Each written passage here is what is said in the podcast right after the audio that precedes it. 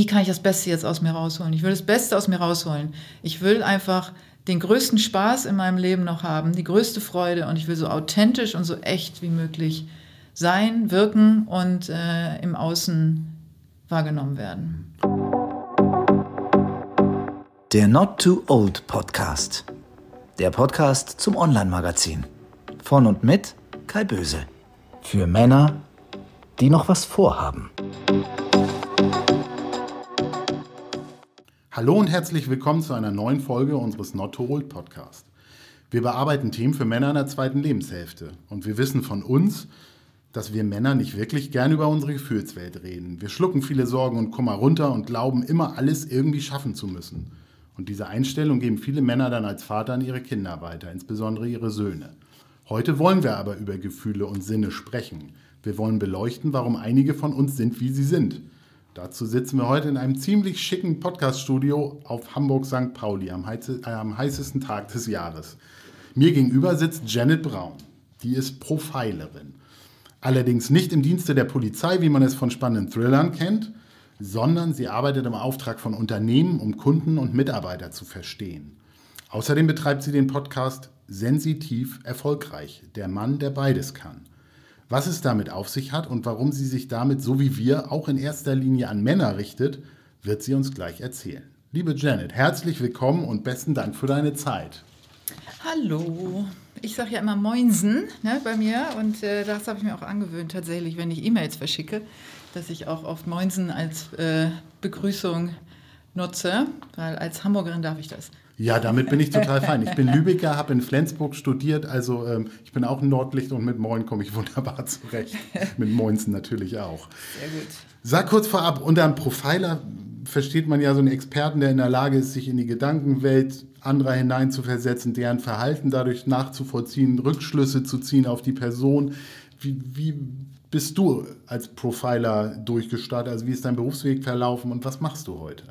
Ja, es ist ja genau so. Also äh, ich sehe die Menschen tatsächlich nackt. Also nicht jetzt körperlich nackt im Sinne von, die haben keine Klamotten an, sondern als das, was sie tatsächlich sind. Mhm. Ne? Also so vom, vom Ursprung, das, was sie fühlen, was sie denken. Ähm, das spricht alles zu mir, also auch natürlich Körpersprache und Mimik, Gestik, ähm, aber eben auch durch, transportiert durch all die Merkmale, die ich sehen kann im Außen, als das auch, was ich dann fühlen kann im Innen, ähm, spricht der Mensch zu mir sozusagen. Mhm. Aber auch ähm, Räume, auch Gegenstände, weil es gibt wenig, was nicht vom Menschen erschaffen wurde. Und das, was nicht vom Menschen erschaffen wurde, ist von der Natur erschaffen worden und auch das spricht Bände. Mhm. Das heißt also, wenn man ähm, seiner Intuition folgt, kann man viel mehr sehen tatsächlich und äh, nicht nur mit den Augen, sondern eben auch mit, ähm, mit seinem eigenen Gespür, als man selber glaubt. Mhm. Und wie bin ich dazu geworden? Ähm, ich behaupte ja immer ähm, rückblickend, dass ich schon immer so war, dass ich eigentlich so auf die Welt gekommen bin und wenn man äh, mal so alten Geschichten und äh, ähm, folgt, wie ich als Kind war und wie ich als Jugendliche war und ich das selber auch mich selber da so beobachte, rückblickend, äh, war ich immer diese Beobachterin, also ganz, ganz stark. Mhm. Und, ähm, und hatte schon immer eine so extrem fühlige Seite, dass ich mich aus Situationen, die für mich unangenehm waren, rausgezogen habe. Und ähm, dann aber eine andere Karriere erstmal eingeschlagen habe, weil ein großer Teil von mir ist Kreativität. Ich bin ähm, äh, Künstlerin geworden. Mhm. Ähm, und was äh, spannenderweise auch zusammengehört zu dem, was ich heute mache, weil ich an alles, was ich tue, immer kreativ rangehe. Alles, was ich jemals in meinem Leben gemacht habe. Intuitiv und kreativ. Das heißt also der Blick um die Ecke, das erkennen, was nicht offensichtlich ist. Ähm, und äh, habe irgendwann aber mit Anfang 30 nochmal gedacht, okay, äh, aus diesem Künstlerischen heraus, wo ich ganz viel umsetze in Bilder oder in Gewerke oder wie auch immer, was ich alles gemacht habe und gebaut habe und äh, äh Theaterdekorationen und Bilder, Wandgemälde und so. Ähm, die, der Mensch ist, steht für mich immer im Mittelpunkt, das habe ich gemerkt. Und äh, die Psychologie des Menschen und das, was der Mensch braucht, war für mich extrem wichtig. Und da habe ich gedacht, da muss ich noch mal mehr nachhaken. Ähm, und habe dann eine Profilerin, die eben auch nicht im Kriminalwesen arbeitet, im Fernsehen gesehen, in einem Interview, in einer Talkshow. Und die hat mich so fasziniert und so angesprochen, dass ich gesagt, die muss ich kennenlernen. Ich muss mal mit der sprechen und habe einen Termin tatsächlich bekommen bei der und ähm, ja, und die hat äh, mir erzählt, wer ich bin und wo ich herkomme und äh, wo ich hingehen sollte. also so, es war extrem spannend. Mhm. Und hat zum Ende gesagt, Frau Braun, äh, das, was äh, ich kann, können Sie schon lange. Mhm. Ich möchte Sie gerne ausbilden. Und äh, da war ich natürlich erstmal, ach Quatsch, also das ist natürlich totaler Wahnsinn. Ich weiß, dass ich eine gute Intuition und Beobachtungsgabe habe. Aber das, was was sie konnte, konnte ich mir nicht vorstellen, dass ich das auch tatsächlich kann und auch beruflich umsetzen könnte. Aber sie hat mich davon überzeugt und ich habe eine Ausbildung angefangen als Psychophysiognomin, auch bei ihr ähm, mit viel, viel Support von ihr, auch privat, weil sie sehr an mich geglaubt hat. Und ja, und bin, habe mich dann direkt tatsächlich schon im letzten Jahr der Ausbildung, also ich habe drei Jahre gemacht, eigentlich hätten zwei Jahre gereicht, aber ich wollte immer noch mehr wissen, noch mehr wissen und äh, habe mich dann selbstständig gemacht. Mhm. Und seitdem, das ist jetzt 2008, ähm, lese ich Menschen und, Situationen. Das heißt, dafür braucht es eine Fähigkeit, von der du gar nicht wusstest, dass du sie hast. Du hattest ein Gefühl dafür, aber es ja. war nicht so, dass du jetzt äh, dachtest, damit erfüllst du so die Anforderungen. Ja, ähm, das hat sich dann während der Ausbildung auch nochmal so rauskristallisiert, vor allen Dingen, ähm, wenn sich die Spreu vom Weizen getrennt hat. Viele, also mindestens 50 Prozent haben nach der Hälfte auch aufgehört. Hm. Also weil es extrem anstrengende Ausbildung ist, wo man sich sehr mit sich selbst auseinandersetzen muss. Und es geht ab, einem, ab der Hälfte in einen sehr fühligen Bereich. Und wenn du das nicht fühlen kannst, also wenn du es nicht in dir hast, ähm, dann brauchst du an der Stelle nicht weitermachen. Dann hast du so Grundkenntnisse, die dir auch weiterhelfen über Körpersprache und äh, ähnliche Dinge, aber du wirst diesen gewissen Punkt nie erreichen können, ähm, wo du Menschen tatsächlich fühlst, als würdest du es selber fühlen. Hm. Also das, was, äh, also ich kann Schmerz spüren, wenn jemand Schmerz spürt obwohl mir ja gar kein Schmerz zugefügt wird. Ist das was, was du durch die Ausbildung dann auch verstärken konntest oder war das nee, schon immer da? Ich habe es verstanden, nee, das war schon immer so. da, sondern es, bei mir in der Ausbildung ging es tatsächlich mehr darum, äh, all das zu verstehen, was ich vorher schon gemacht habe oder was ich gedacht habe, was da ist, aber mir nie sicher war. Also diese mhm. Ausbildung hat mir Sicherheit gegeben in dem, was ich fühle und, ähm, und spüre und auch nicht mehr zu sagen, ich glaube, dass ich das fühle, sondern ich weiß. Mhm. Also ähm, um dann auch zu sagen, jetzt aus, aus, dieser, aus diesem Wissen heraus kann ich auch das für andere übersetzen. Also kann ich anderen helfen ähm, zu übersetzen, was sie nicht ausdrücken können. Mhm. Ja, und was sie nur fühlen und sich aber nicht sicher sind und auch manchmal gar nicht wissen, dass es in ihnen steckt. Mhm. Ähm, oder auch den Haken zu finden in einem Unternehmen oder in einer Organisation, weil manchmal ist man ja auch betriebsblind oder ganz oft für sich selbst, aber auch für andere und, ähm, und auch für ein Unternehmen. Und wirklich zu sehen, wo ist der Punkt, wo man dran arbeiten muss. Wo sitzt der Fehler mhm. im System? Ich hatte ja gesagt, du wirst von Unternehmen beauftragt. Ich habe mhm. gelesen, dass du auch sehr dem Sport verbunden bist, auch viele Profisportler, Profifußballer insbesondere betreust. Was sind da so Aufgabenstellungen? Also geht es immer dann um den Faktor Mensch? Braucht dich ein Unternehmen, um die Performance eines Teams zu verbessern oder geht es wirklich auch um so einen Marktforschungsbereich, dass man sagt, wie tickt der Kunde oder bist du da wirklich immer sehr nah an den Mitarbeitern? Ja, muss ich ja nah sein, aber nicht an allen. Mhm. Äh, in der Regel an, äh, am Kopf. Ne? Also der, man sagt ja auch so schön, der, ähm, der Fisch fängt am Kopf an zu stinken und es ist immer die Spitze eines Unternehmens, einer Organisation, eines Vereins äh, was ausstrahlt auf das gesamte Team, auf die gesamte Organisation, auf den gesamten Verein, auf das gesamte Unternehmen. Und äh, wenn es da Unstimmigkeiten gibt, dann ähm, muss man sich nicht wundern, dass im Gesamtsystem etwas nicht richtig läuft.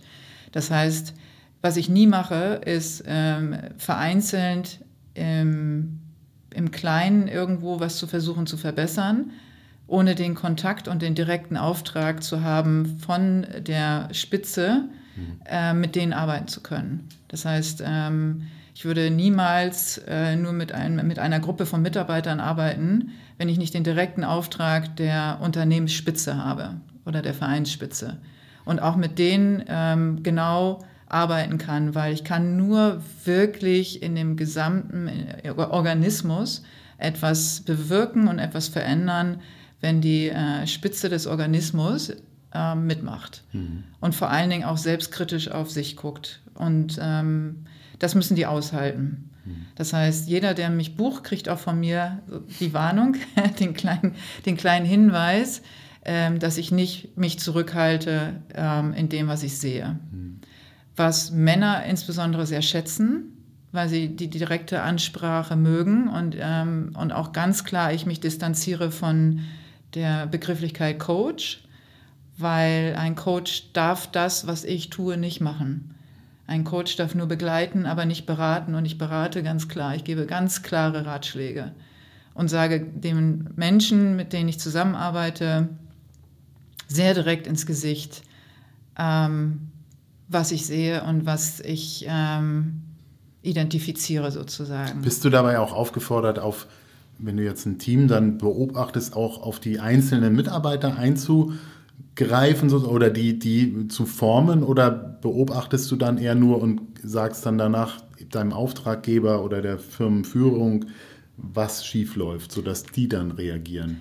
Ähm, also erstmal geht es ganz viel um Identifizierung, weil manchmal ist es gar nicht so, wie der, äh, wie der Kunde denkt, also mein Auftraggeber, dass sie glauben, es geht äh, um bestimmte Positionen oder bestimmte Personen, aber um die geht es manchmal gar nicht oder oft gar nicht, sondern um ganz andere Personen oder Positionen.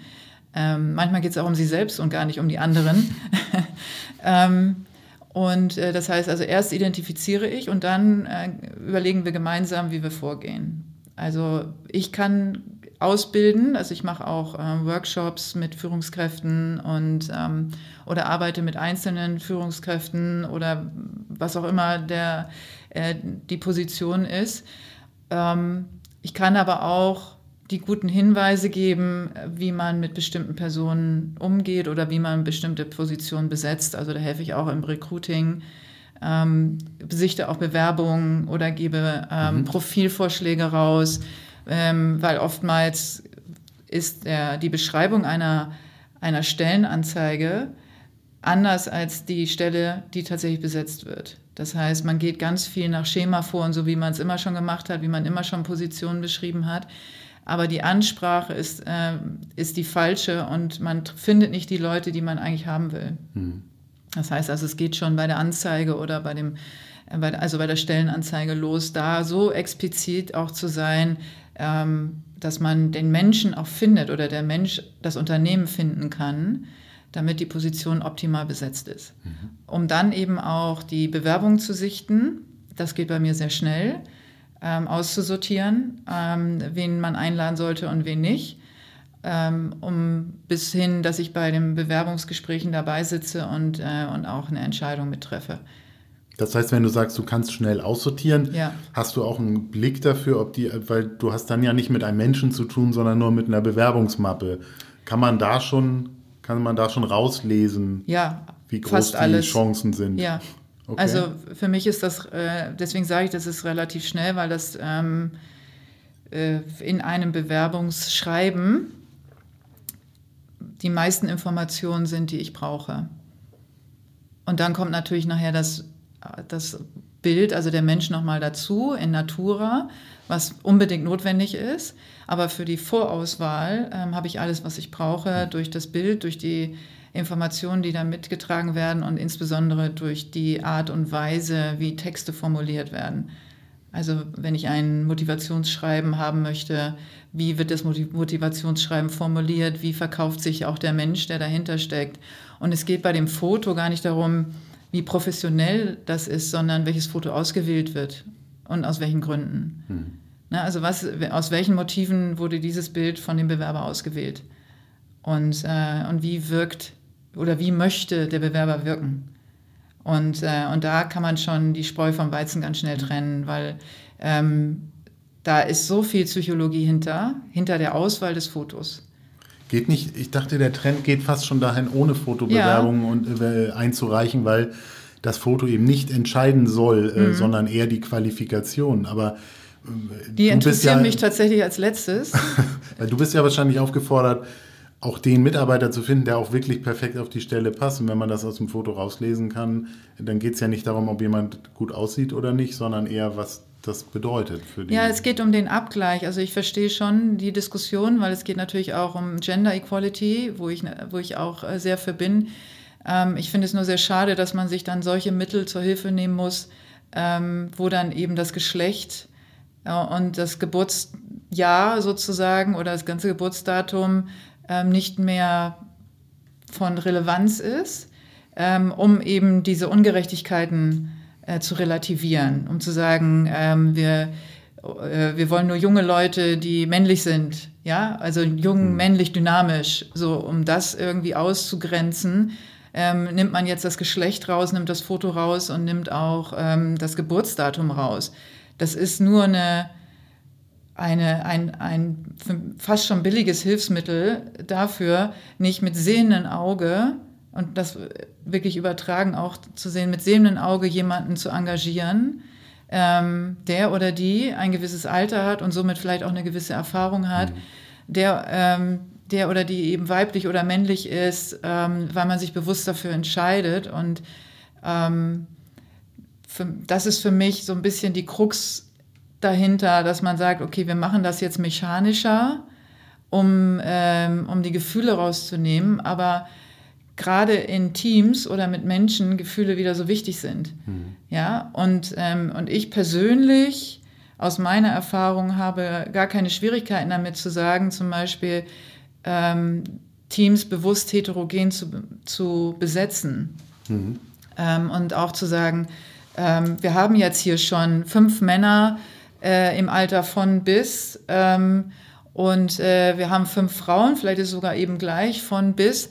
Und uns fehlt aber ganz genau noch ein, äh, eine Frau oder ein Mann mit ein, ein bestimmten Qualitäten in einem bestimmten Alter, um halt eben was auszugleichen, um es so heterogen wie möglich zu gestalten. Ja. Und auch ganz bewusst zu sagen, und wir sind ja hier bei dem, bei dem Not Too Old, Podcast. Und es gab eben schon, wie ich ja gerade gefragt habe, eine Frau, die, ähm, die Personalberaterin ist, die hier schon zu Gast war bei dir und wo es darum ging, was werden eigentlich Leute ab 50 noch eingestellt.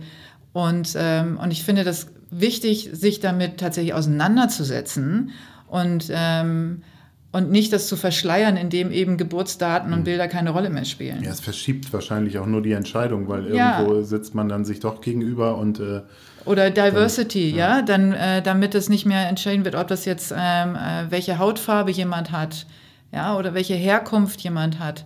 Ähm, das ist ja schön und gut, das soll keine Rolle spielen, aber die Gesellschaft soll sich damit aber bitte bewusst auseinandersetzen. Hm. Und, äh, und das nicht äh, auf so ein Hilfsmittel drücken, weil das dann in der Gesellschaft an sich nichts ändert. Es macht es nur dann, das sind so Entschuldigungen vielleicht dann im Prozess, dass man auch rechtfertigen kann, ja, wir haben ja den oder die beste Bewerberin ausgewählt anhand der Unterlagen. Ja, aber wenn die dann jemanden wie mich holen, ich kann auch anhand der Unterlagen sagen, welches Alter die haben. Hm. Ja, dafür muss ich das nicht, dann kann ich auch sagen, ob das Mann oder Frau ist. Hm. Ja, und da brauche ich kein Foto, kein Geburtsdatum oder sonst irgendwas, sondern dann sehe ich das. Du siehst es am Ausbildungsweg. Ja, siehst du schon, welches Alter die haben. Hm. Ja, das ist doch klar anhand der Unterlagen, wie viel oder wie wenig jemand gemacht hat hm. am Lebenslauf. Ja, dann, äh, wenn dann ein Motivationsschreiben dabei ist, kannst du auch schon ganz viel erkennen. An der Sprache, wie alt oder wie jung. Ja, also, und auch das Geschlecht würde ich auch behaupten, wäre ich sehr treffend, um das äh, zu bestimmen. Das heißt, es sind nur so, das sind so, so Sachen, ich glaube, damit sich die Rechtsabteilung auch gut absichern kann und auch ein Unternehmen sagen kann, ja, wir sind ja gerecht. Ja, wir stellen nicht nach, äh, nach mhm. Kriterien ein. Uns kann ja niemand mehr was vorwerfen, gerade in Großunternehmen. Und da äh, bin ich jetzt kein großer Fan von, ehrlich gesagt. Du hattest gesagt, du machst eben auch mit Sportlern. Sag vielleicht da noch zwei Sätze ja. zu. Das ist, glaube ich, für alle immer sehr spannend, was sich so gerade jetzt ist, äh, während die Fußball-EM noch läuft. Ähm, Sport ist ja immer für alle sehr spannend, ja. auch was so um Sportler passiert. Was hast du da so für, für Anfragen? Ähm, also in der Regel geht es um Leistungstiefs, ähm, woher die kommen, äh, weil ich glaube, wir sind mittlerweile uns alle bewusst darüber, dass Psychosomatik ein Riesenthema ist. Und äh, der sensitive Sportler, der ähm, immer eine Schlüsselrolle hat in, äh, in Teams, oft verletzt ist. Und das liegt aber nicht daran, weil der so besonders empfindlich ist, sondern es liegt daran, dass die Psychosomatik ihm einen Streich spielt. Und das sind die Umstände in Vereinen und gerade im Fußball, weil es ein Teamsport ist. Ein Teamsport, der auch ähm, noch wenig Diversität, akzeptierte Diversität ähm, hat, ähm, geht es um psychische Verhältnisse, die die Leistungsfähigkeit torpedieren. Ständiger Gruppenzwang, ähm, gehört, ist zum Beispiel eine Sache.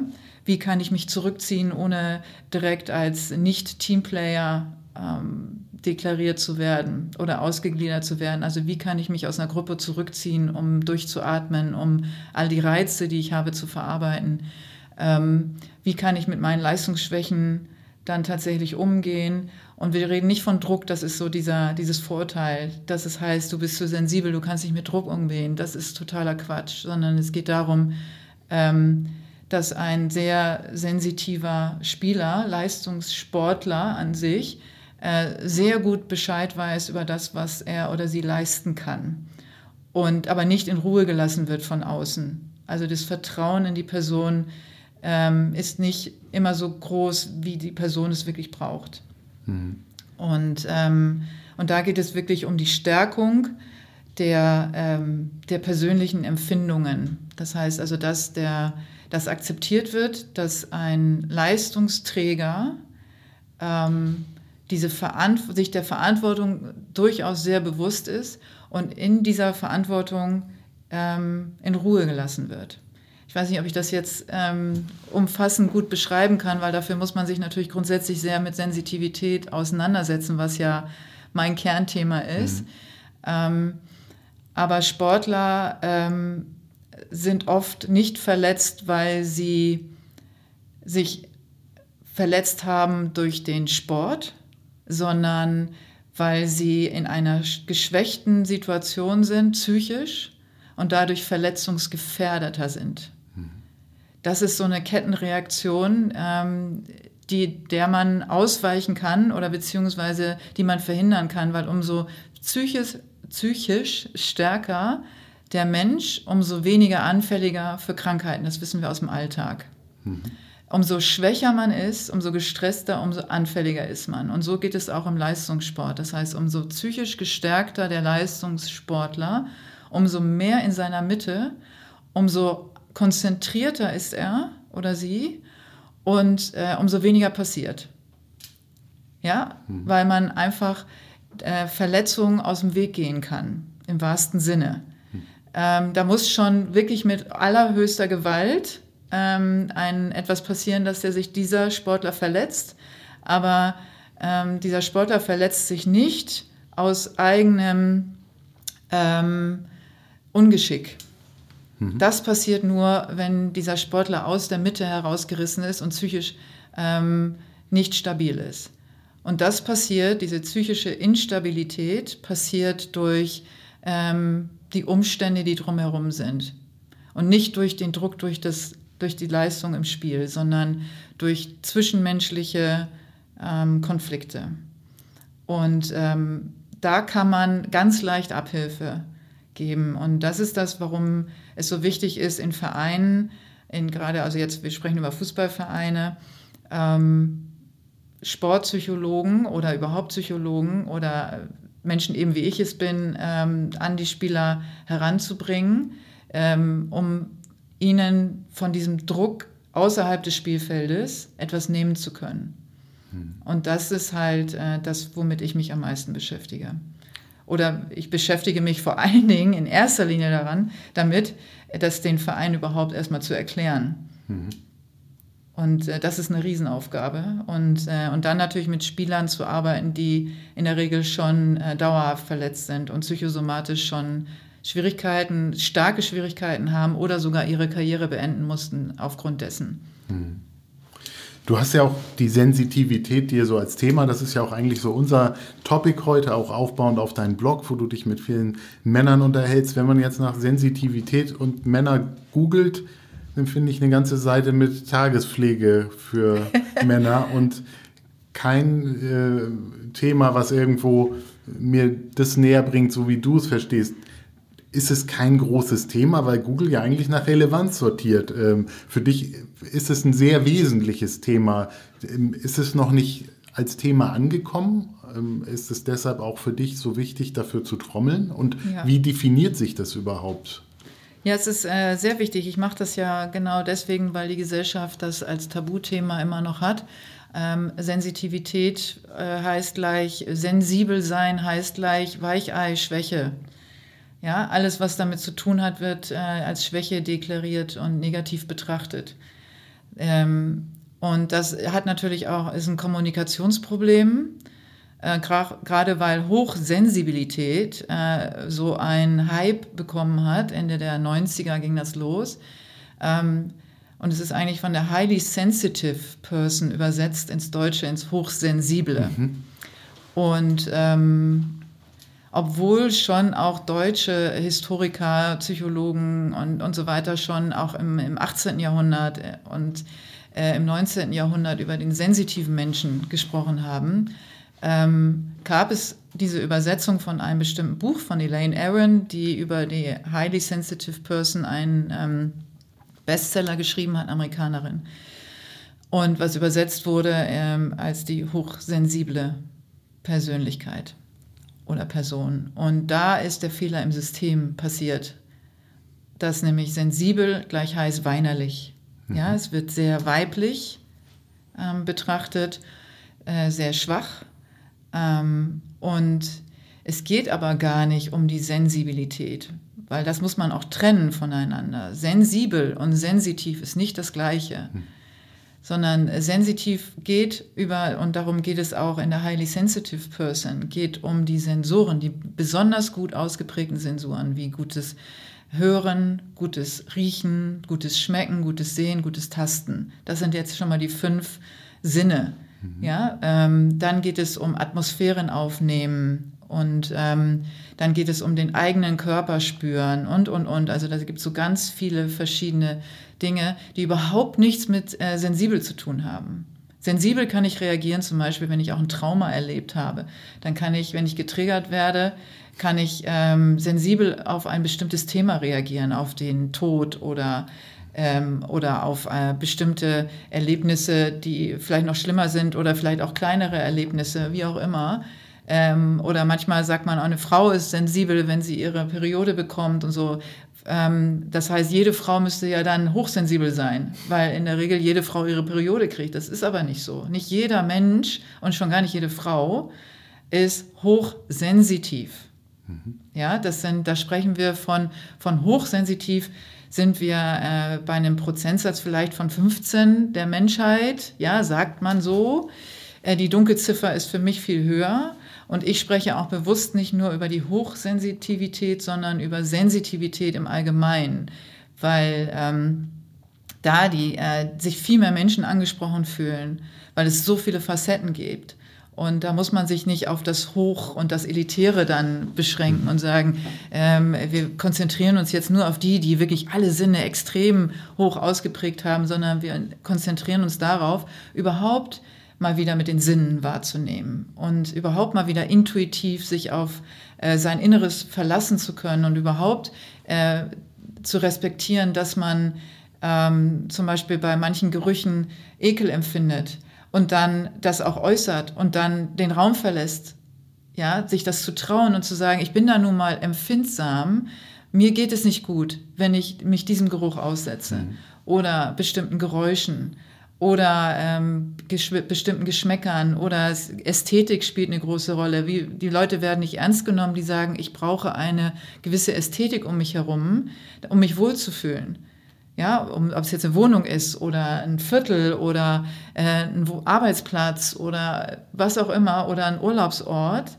äh, weil dieses Visuelle so eine große Rolle spielt und so extrem gut äh, ausgeprägt ist, also die Augen, die direkten Zugang zur Seele haben. Das heißt, das, was ich aufnehme durch die Augen, ähm, geht direkt durch, durch zu, meine, zu meinem limbischen System, zu meinem Inneren, zu meinem Unterbewusstsein. Und wenn ich dann was aufnehme, was äh, unästhetisch ist, dann fühle ich mich nicht wohl. Und ähm, das einfach auch mal zu respektieren und auch für sich ähm, als Wahrheit anzunehmen und nicht zu sagen, naja, ist ja Quatsch, ich bin da irgendwie empfindlich, aber ich mache das jetzt trotzdem, ich gehe darüber hinweg, weil sonst werde ich nicht ernst genommen. Aber es ist dann immer der Mix aus einer körperlichen Reaktion, ja. den ich mit meinen Sinnen dann wahrnehme und was das dann aber in meinem Kopf sozusagen auslöst. Genau. Oder? Wir haben ja, ähm, der, es gibt so einen äh, Türsteher, wie ich immer so gerne sage, ähm, der Thalamus heißt er, äh, der sitzt vor dem Verarbeitungszentrum im Hirn. Das heißt, das limbische System nimmt ganz viel unbewusst auch auf und dann die vordere Hirnhälfte äh, nimmt alle Informationen auf, also alles, was wir so wahrnehmen, ne? Geräusche und durch die Augen, durch die Nase und so weiter. Und der Thalamus ähm, ist der Türsteher vor dem Verarbeitungszentrum, der äh, ausfiltert, was für die Situation, in der man gerade ist, relevant ist, notwendig. Und äh, der macht normalerweise einen guten Job und, äh, und hilft einem selektiv zu sein und zu sagen, okay, für die Situation, in der ich gerade bin, äh, brauche ich nur die und die Informationen. Ja? Im Fall einer sensitiven Person ist der Thalamus extrem großzügig und lässt eigentlich jeden rein. Ja, der ist wie so eine Party, wo irgendwie alle, ja, komm rein und so. Egal, ob es zu voll ist, ja, der hält sich an keine Regeln. Ähm, groß, klein, äh, dick, dünn ähm, und ob wer wie riecht oder ob jetzt die, die Menge an Menschen, die in diesen Raum passen, ob das jetzt äh, schon überfüllt ist oder nicht, das ist ihm egal. Der lässt einfach alle rein. Und so muss man sich das vorstellen. Das heißt, dass ein sensitiver Mensch einfach alles zur gleichen Zeit aufnimmt. Ob das jetzt für diese Situation relevant ist oder nicht und dann eine Überreizung stattfindet oder Panikattacken, ja, wie muss man sich so vorstellen, es ist überfüllt und es, die Menschen stehen und die, oder jetzt übertragen im Hirn, die, äh, die ganzen Reize stehen eng an eng. Ja, und wie in so einem Fahrstuhl, wo zu viele Menschen drin sind. Das heißt, Panik bricht aus. Und, äh, und man äh, äh, empfindet eine, ein, wie eine Panikattacke im Hirn, also da kommen Panikattacken her. Mhm aus Überreizung. Zu, too much information, die mit der Situation überhaupt nichts zu tun haben. Das heißt, man ist wie in so einem, äh, man fühlt sich wie so ein Alien, werde ich, wird das oft beschrieben von Menschen, die sensitiv sind, äh, in einer Situation mit anderen, wo man sagt, ich empfinde gerade etwas, was mit der Situation, in der ich gerade bin, überhaupt nichts zu tun hat. Und ähm, wie gehe ich jetzt damit um? Ich habe jetzt gerade eine Panikattacke, aber alle anderen sind fröhlich, fühlen sich wohl, mhm. Äh, sind völlig entspannt. Warum geht es mir jetzt anders? Das verstärkt die Panikattacke noch. Und man überhaupt nicht weiß, wie man damit umgehen soll. Wenn man das nicht reflektiert und nicht weiß, was macht man? Man zieht sich immer mehr zurück. Mhm. Ja, und, ähm, und wird oftmals sogar zu einem äh, sozialen Desaster, weil man immer mehr Menschenansammlungen oder Situationen, wo überhaupt Menschen involviert sind, meidet weil man äh, diese Überreizung versucht zu verhindern, indem man sich zurückzieht. Ähm, aus daraus entstehen oftmals auch Burnouts, ja, dass man äh, vor lauter Überreizung ausgebrannt ist, wenn man in Situationen bleibt.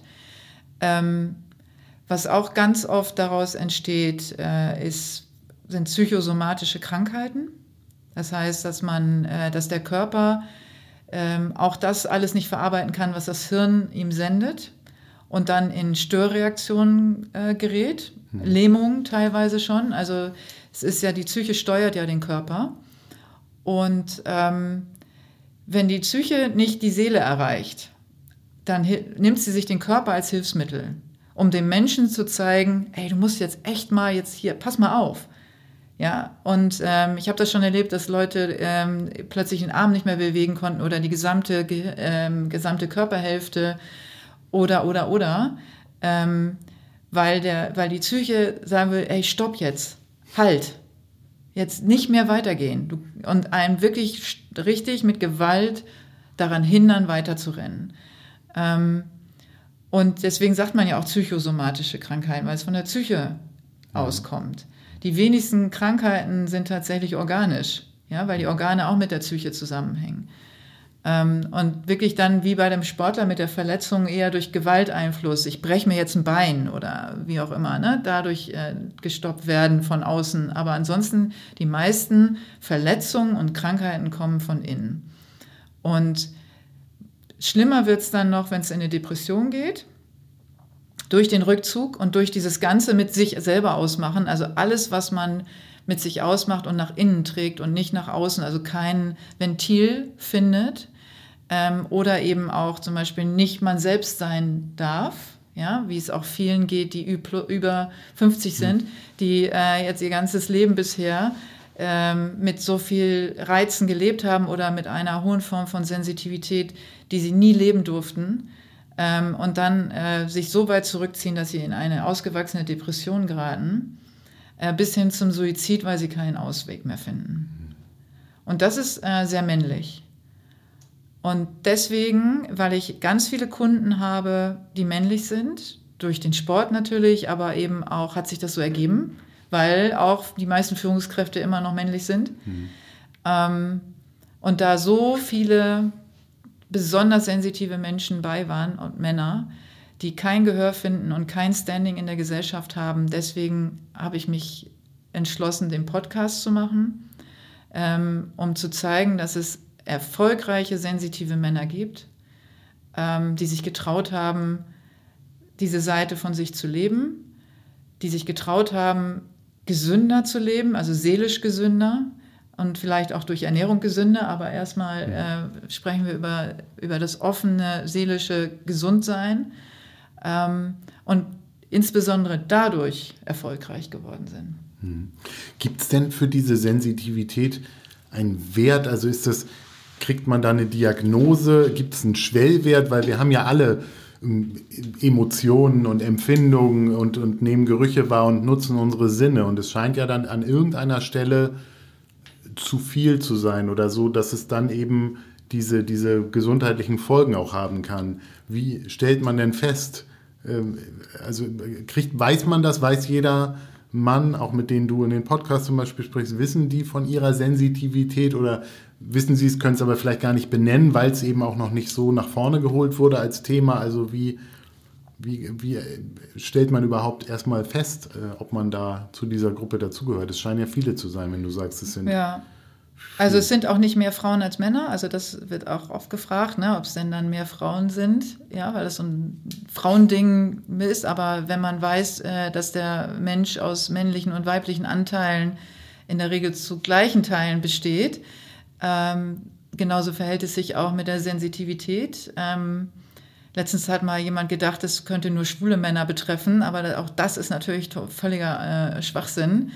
Ähm, sondern es ist äh, egal welches Geschlecht, egal welche Herkunft, egal welche Sexualität, ähm, äh, Sensitivität äh, geht uns sozusagen alle an. Und äh, die meisten wissen es nicht. Mhm. Also manche haben es auch nicht gewusst, bevor ich sie für meinen Podcast angefragt habe, sondern habe sie angefragt, weil ich es sehe aber nicht, weil sie es wussten, sondern dann auch erst aufgeklärt habe und, ähm, und wir dann darüber gesprochen haben. Und das ist halt äh, das größte Problem ist die Aufklärung der, in der Gesellschaft überhaupt. Also, dass, dass es so wenig thematisiert wird. Es wird jetzt mehr. Äh, Gott sei Dank auch durch den Podcast. Bin mhm. ich ganz dankbar, ähm, dass ich jetzt tatsächlich auch schon gebucht werde für äh, Veranstaltungen, die jetzt wieder stattfinden dürfen, als Speakerin für das Thema. Ähm, was ich großartig finde, es wäre jetzt äh, noch vor zwei Jahren äh, überhaupt null möglich gewesen, noch vor einem Jahr nicht. Und ich glaube, die Pandemie hat auch geholfen ähm, dabei, muss ich ehrlich sagen, auch wenn die Pandemie natürlich auch für uns alle äh, nicht einfach ist und auch nicht einfach war, gibt es Themen, die dadurch hervorgehoben wurden, nach vorne geschoben wurden. Und das ist ähm, der Mensch und seine Gefühle. Mhm. Ich weiß nicht, ob dir das auch so gegangen ist oder auch den Hörerinnen da draußen, dass man sich viel mehr getraut hat, über seine ähm, auch ähm, negativen Gefühle zu sprechen. Ja, zu sagen, mir geht es gerade nicht gut. Ja, ich habe meinen Job verloren.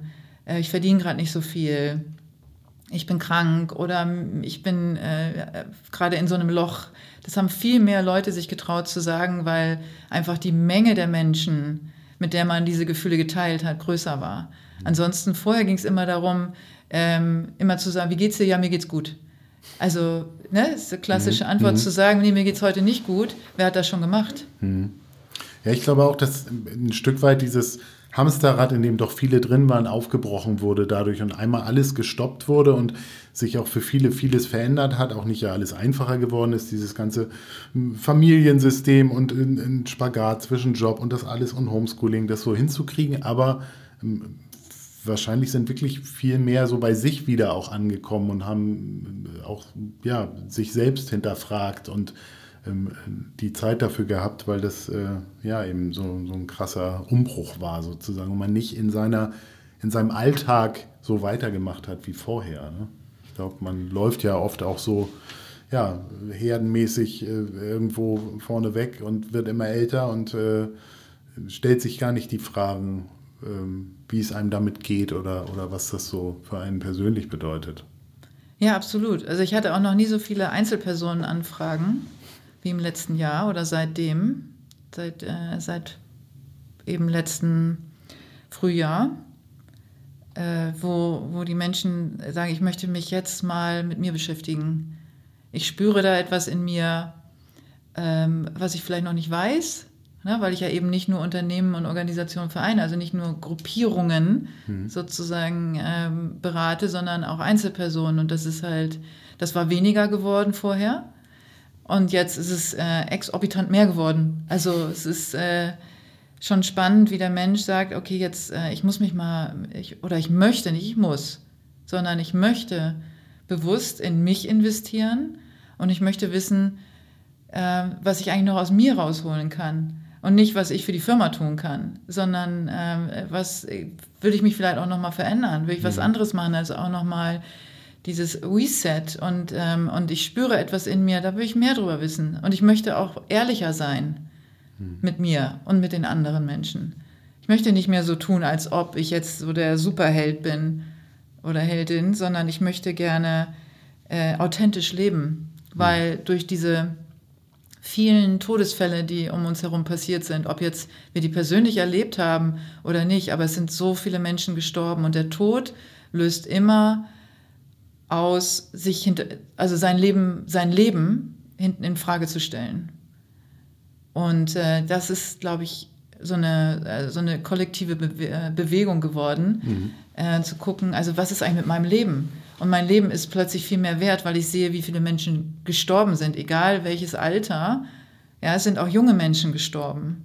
Und es hätte mich auch treffen können. Es hätte mich einfach easy, hätte es mich treffen können. Mhm ein, an einem, einmal an einem falschen Ort mit einer falschen Person. Ja, es war so außer Kontrolle und ist es immer noch. Auch wenn wir uns jetzt alle äh, impfen lassen, oder nicht alle, aber die, aber die meisten und man fühlt sich ein bisschen sicherer jetzt. Aber da schwappt schon wieder was. Ja, wir sehen, was in England passiert und so. Und es ist nicht unter Kontrolle zu bringen. Das heißt, das Einzige, was ich unter Kontrolle bringen kann, bin ich selbst. Und, äh, und mein Leben und wie ich mit meinem Leben umgehe. Und man, und es ist endlich, das haben wir gesehen und gemerkt. Und das heißt, was kann ich also tun, um das Leben, was ich habe, so lebenswert wie möglich zu gestalten? Und, äh, und da ist offensichtlich jetzt so ein Punkt erreicht, wo die Menschen auch auf mich zukommen und sagen, okay, Janet, sag mir mal, ähm, wie kann ich das Beste jetzt aus mir rausholen? Ich will das Beste aus mir rausholen. Ich will einfach den größten Spaß in meinem Leben noch haben, die größte Freude und ich will so authentisch und so echt wie möglich sein, wirken und äh, im Außen wahrgenommen werden. Und welche Rolle spielt in dem Zusammenhang diese Sensitivität? Also das ist ja etwas, was, wie du es jetzt auch beschrieben hast, erstmal auch eine, ja nicht eine Last ist, aber schon etwas, an das man sich gewöhnen muss, dass man darauf reagiert. Wenn ich immer das Gefühl habe, äh, meine Sinne sind schärfer als andere, ich nehme Gerüche anders wahr, oder, oder ähm, mag vielleicht keinen Rollkragenpullover anziehen, weil das so eng ist am Hals. Also man, man kann sich das ja vorstellen, dass Leute, die ähm, darunter leiden, falls man das so überhaupt sagen kann, ähm, ja, äh, viel, viele Dinge erleben, wo sie irgendwie darauf reagieren müssen, aber wahrscheinlich und deshalb möchtest du dafür auch trommeln, kann man das auch in etwas Positives für sich umkehren. Deshalb hast du ja Leute zu Gast, wo du sagst, sensitiv erfolgreich, also trotzdem erfolgreich zu werden, oder ist es, kann es sogar ein Turbo sein, wenn man ihn richtig nutzt? Ja, deswegen sage ich eben bewusst nicht trotzdem, sondern gerade deswegen erfolgreich, mhm. weil es gibt da äh, so, so, so einen kleinen Weg, also die meisten, die sehr sensitiv sind, ziehen trotzdem den Rollkragenpullover an und halten es aus, obwohl sie sich unwohl fühlen. Also der Rollkragenpullover steht symbolisch für ganz viele Dinge. Mhm. Also wie ich vorhin schon sagte, sich Situationen auszusetzen, äh, in denen sie sich eigentlich unwohl fühlen und halten es aus, weil sie nicht das Alien sein wollen. Ja, sie fühlen sich als Alien, wollen aber nicht noch als Alien wahrgenommen werden. Das heißt, sie halten aus. Ähm, der erste Schritt ist, es eben nicht mehr auszuhalten, sondern den Rollkragenpullover nicht mehr anzuziehen. Mhm. Ja, im Büro zum Beispiel den Sitzplatz einzufordern, an dem man sich wohlfühlt und nicht mit dem Rücken zur Tür sitzt. Ja, ähm, sich um seine Ernährung zu kümmern, weil man merkt, dass man bestimmte Sachen nicht verträgt ähm, zu sagen, ich, äh, ich setze mich bestimmten Geräuschen nicht mehr aus. Ja, wie wenn man an der Straße wohnt und, ähm, und einfach schlecht schläft. Zu sagen, ich halte das nicht mehr aus, sondern ich suche mir einen Ort, eine Wohnung, wo ich eben ruhig schlafen kann. Und, und, und. Also erstmal all das verändern, was man vorher ausgehalten hat. Das ist Schritt eins.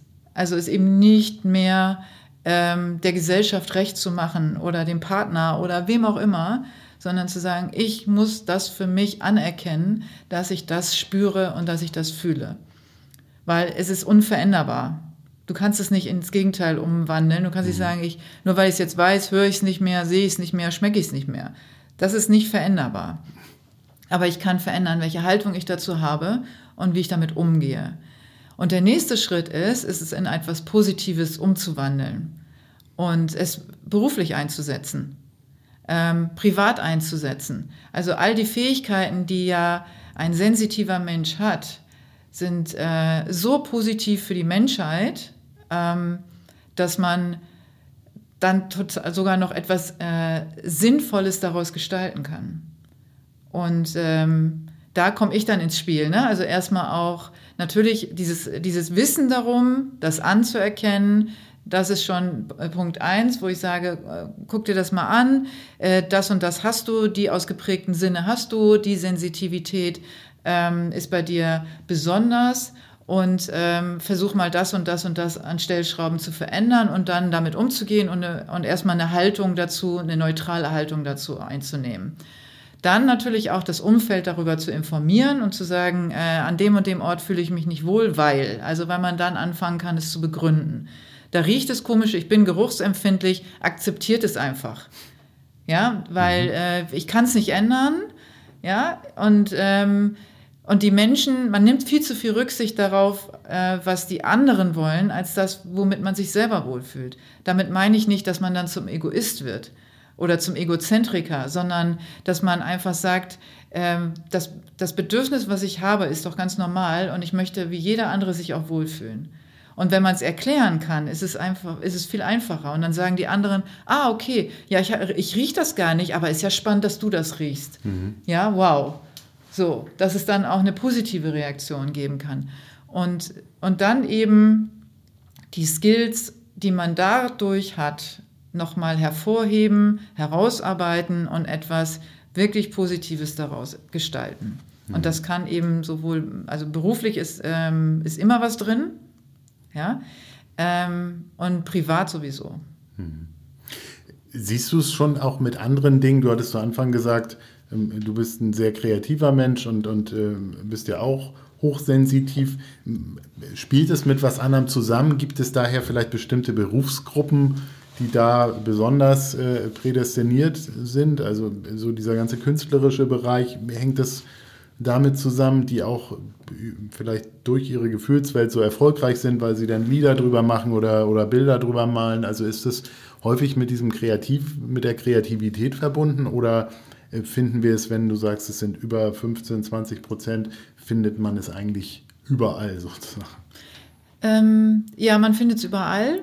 Was das Schöne ist, äh, wenn sich der Mensch entschieden hat, seiner künstlerischen Ader nachzugehen, was natürlich sehr häufig vorkommt. Ähm, also bei unter sensitiven Menschen, ähm, also es gibt tatsächlich wahrscheinlich nur technische Künstler und Musiker, die nicht sensitiv sind, wenn man die überhaupt findet. Also die muss man schon mit der Lupe suchen. Also alle, die einem künstlerischen Beruf nachgehen, werden sensitiv sein, weil ansonsten könnten sie diese Kunst gar nicht fühlen und sehen und spüren und vor allen Dingen spürbar machen.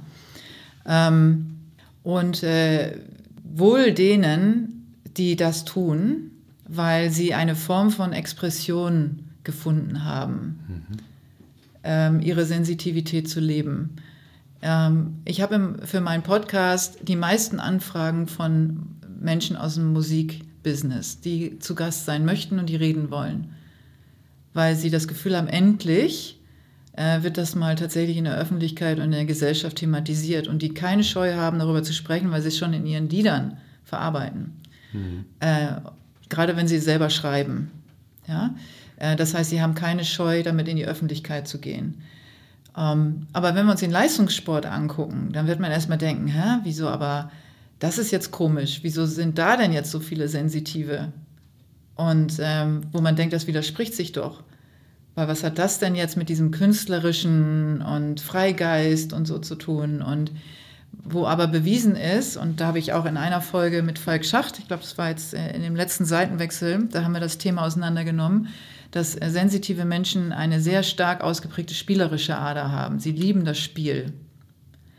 Und, äh, und gerade im Mannschaftssport ähm, geht es um Spiel und um Strategie. Und äh, sensitive Menschen sind auch entgegen der Vermutung extrem logische Menschen, strategische Menschen. Ähm, weil für sie alles, was sie äh, spüren, wenn sie sehr nah oder sehr auseinandergesetzt mit sich sind, einem, einer Logik folgt und einer Strategie. Das heißt, sie können das Spiel erkennen, bevor es gespielt ist. Also den nächsten Spielzug können sie schon sehen. Und das macht sie, was ich eingangs sagte, zu einem äh, so relevanten Spieler zum Beispiel. Das sind in der Regel sind, ist der sensitivste Spieler in einer Mannschaft der Schlüsselspieler. Mhm. Die Zehn, wie man beim Fußball zum Beispiel sagt, ne? der in der mhm. Mitte den Ball verteilt. Und weil der kann das Spiel schon lesen, ähm, bevor der nächste Spielzug überhaupt gespielt ist. Der weiß, wer wie in welchen Laufwegen läuft und der weiß genau, wie er den Ball spielen muss, damit er da ankommt, äh, wo er hin muss. Und das sieht er schon vorher. Und ähm, das macht es so interessant. Ähm, inwieweit, und wenn man das dann weiterspinnt, ähm, Sensitivität sich entwickeln kann. Da sind nämlich dann die Strategen, da sind die Visionäre in Unternehmen. Ja, weil es geht immer darum, schon den kleinen Schritt weiter voraus zu sein, schon sehen zu können, was die anderen noch nicht sehen können. Und da haben wir die Visionäre, die ähm, Start-up-Gründer, die ähm, äh, Organisationsgründer, also ganz viel äh, von Visionen stecken in ähm, sensitiven Menschen. Dann haben wir, bei, wenn wir spielerisch sind, dann gehen wir in Entwickler. Ja, dann haben wir Spieleentwickler, wo man auch sagt, okay, das ist ja aber jetzt mit PC und weiß ich nicht die ganze Zeit, mhm. aber es sind genau diese Dinge sehen, die es noch nicht gibt. Mhm. Etwas entstehen lassen, was es vorher noch nie gab. Und Würdest mhm. du dir denn wünschen, dass man das irgendwann, dass es so anerkannt ist, dass wenn ich einen, äh, einen neuen Job antrete, dass man den Leuten, die dann um einen rum sind, auch sagt, äh, ich bin ein sensitiver Mensch, damit die verstehen, warum ich gewisse Dinge mache oder auch nicht mache. Also äh, muss sich das so setzen, dass es quasi auch ein, ja, gesellschaftlich so als, als, ja nicht Entschuldigung anerkannt ist, aber als Begründung, warum gewisse Dinge funktionieren. Siehst du das, dass das äh, irgendwann passiert? Ich würde es mir wünschen sehr wünschen sogar. Also, dass äh, das zum Beispiel in einer Stellenbeschreibung irgendwann steht, wir wünschen uns explizit einen sensitiven Mitarbeiter oder eine Mitarbeiterin, weil wir wissen, dass die bestimmte Skills hat, die wir brauchen. Hm. Und ähm, um eben diese ganzen Stigmata äh, rauszunehmen und, ähm, und es eben als Stärke zu betrachten und nicht als Schwäche. Das ist meine, mein erstes Ziel, die Stärke darin zu sehen. Ähm, und nicht, äh, ja, der Mitarbeiter braucht dann halt ähm, bestimmte Eigenentscheidungen, was eben tatsächlich so ist. Also es war jetzt kein Witz zu sagen, ähm, ich setze mich dann, muss mich umsetzen, weil ich nicht mit dem Rücken äh, zur Tür sitzen kann. Das ist ein tatsächliches Problem. Also für mhm. jemand, der sehr sensitiv ist, nicht zu, ist auch im Restaurant, es wird immer der Platz gewählt, egal wo, äh, wo man möglichst alles im Blick hat, weil man so viel spürt, dass man auch spürt, was hinter einem passiert, aber es nicht sehen kann und das ist ein Problem. Mhm. Ja, äh, das heißt, es ist immer gut, mit dem Rücken zur Wand zu sitzen, den Raum vor sich zu haben und alles im Blick zu haben ja, damit man die Gefühle, die man hat, zuordnen kann. Und ähm, wie gesagt, der Thalamus ne, lässt alle rein, auch die, die hinter einem sind. Mhm. Ja, alles, was hinter einem passiert, lässt er zu, obwohl es für die Situation, die vor einem ist, nicht relevant ist. Ja, und äh, deswegen ist es wichtig, dass, der, dass man eine Übersicht immer behalten kann, um sich sicher zu fühlen, um diese Gefühle alle überhaupt zuordnen zu können, die man hat. Und auch die Reizüberflutung zuordnen zu können. Woher kommt der Reiz? Wenn mhm. ich äh, den ich sehen kann, ähm, kann es manchmal schwierig werden. Ja, wenn man nicht geschult ist. So, wenn man geschult ist, dann weiß man auch, ne, die Kaffeemaschine, die jetzt irgendwie drei Meter hinter einem ist, ist das, ist der Störfaktor. Ich kann die zwar nicht sehen, aber ich kann das Geräusch zuordnen und weiß, das ist das Problem. Hm. Ja, das ist aber schon, da ist man schon ein bisschen weiter fortgeschritten, wenn man das so bewusst definieren kann. Mhm. Ähm, ich würde mir wünschen, dass es aufgenommen wird im HR-Prozess. Also das, deswegen habe ich mich extrem gefreut, dass ich im November auf, als, als Keynote-Speakerin äh, zu Sensitive Development äh, einen Vortrag halten kann auf, einer, auf einem sehr großen Kongress. Ähm, und zwar ganz bewusst ausgewählt von denen, die meinen Podcast hören, die dieses Thema nach vorne treiben wollen und gesagt haben, ich bin halt also Top-Keynote-Speakerin auf diesem HR-Kongress. Ja.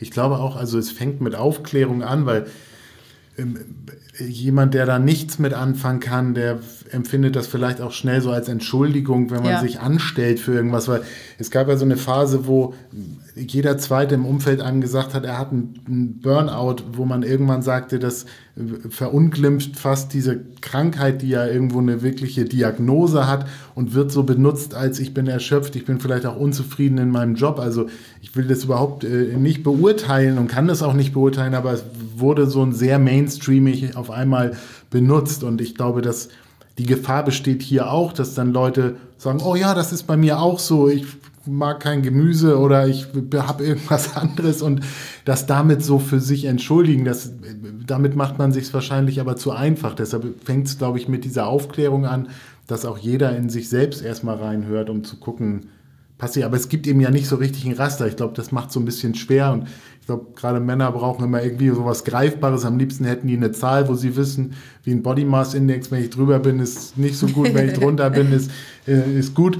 Das gibt es ja hier aber nicht, weil es eben doch sich sehr in der, in der, ja, in dieser Sensorik oder in den Sinnen und im Kopf einfach abspielt. Ne? Also es ist ja in dem Sinne deshalb auch kein Krankheitsbild, sondern einfach ein, ja, wie würde man das eigentlich bezeichnen? Zustand vielleicht. Ja. Ähm also ich würde, äh, ich nehme alle, alle äh, Krankheitsbeschreibungen auf jeden Fall daraus, weil es hat damit überhaupt nichts zu tun, sondern es sind ähm, Talente, Charaktereigenschaften, die daraus entstehen. Ähm, es sind einfach Wahrnehmungen, es ist, eine, ist was Intuitives, deswegen kann man da auch keine Skala einbauen, sondern es äh, fordert eher den Menschen und auch den Mann vielleicht insbesondere heraus, mal auf sich selbst zu hören und sich selbst einzuordnen. Also diese Übungen dann auch zu machen. Und ähm, ich bin überhaupt kein Freund von Entschuldigungen. Ich finde das extrem anstrengend, fand ich schon immer. Also wenn mir jemand kommt, ich kann dies nicht, weil, äh, dann hinterfrage ich das immer.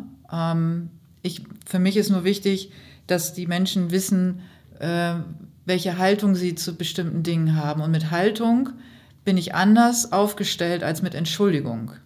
Ja, wenn ich mit einer klaren Haltung mein, meinem Umfeld ähm, signalisiere, dass ich mich nicht wohlfühle, das verargumentieren kann, ähm, und zwar auf eine reflektierte und logische Art und Weise, dann ist das nicht eine Entschuldigung, etwas nicht zu können, sondern es ist eine Haltung, ähm, sich so und so gerade zu fühlen. Und dann auch zu sagen, ich ziehe mich aus dieser Situation zurück, ähm, weil ich merke, es ist mir, tut mir nicht gut.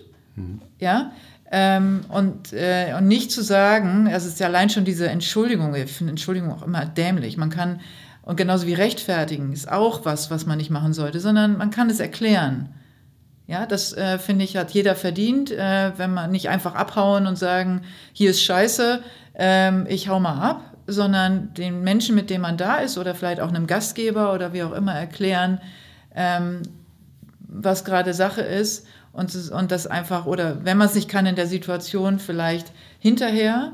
Ähm, aber es geht vielmehr darum, sein Leben auch entsprechend zu gestalten und, zu, und, ähm, und viel mehr präventiv dann auch zu handeln, um so, damit man nicht wieder in solche Situationen immer und immer und immer wieder gerät, mhm. wo dann immer und immer und wieder Panikattacken daraus entstehen, mhm. sondern ähm, irgendwann zu wissen, mit welchen Menschen man sich wohlfühlt Irgendwann zu wissen, in welchen Situationen man sich wohlfühlt. Irgendwann zu wissen, äh, welcher Job für einen einfach der ist, wo man, wo man glänzen kann und nicht, wo man äh, permanent äh, hinterher hechelt. Ähm, und auch zu wissen, was einem gut tut als Ausgleich, weil man kann auch nicht, wir haben ja auch nicht äh, so ein Wonderland, wo man sich immer alles wie so ein Einhorn aussuchen kann, sondern es gibt Situationen, die man auch mal aushalten muss. Mhm. Ja, ähm, aber dann zu wissen, ähm, den Grad der Anstrengung, den man dort investieren muss. Und wenn man mit einem Bewusstsein daran geht, ähm, dass diese Situation jetzt kommt, ist auch schon mal was anderes, als wenn man so reinstolpert und plötzlich drin ist. Mhm. Ähm, und auch dann den Ausgleich zu wissen und nicht Yoga zu machen, weil alle Yoga machen und glauben, das ist jetzt das, der Shit, äh, mit dem ich dann meine Überreizung und meinen Stress ausgleichen kann. Ja, ich bin der Typ nicht. Ich muss lieber, ich, ich muss 100 Meter rennen, sprinten, um meine Lunge brennen lassen, um meinen Ausgleich zu haben. Andere müssen boxen, ja, die sind die entspanntesten Menschen ever. Die meditieren auch und gehen aber auch gleichzeitig boxen, weil das die Methoden sind, um Reizüberflutung äh, loszuwerden oder äh, abzuschalten oder in mhm. Flow zu kommen. Ich koche zum Beispiel auch.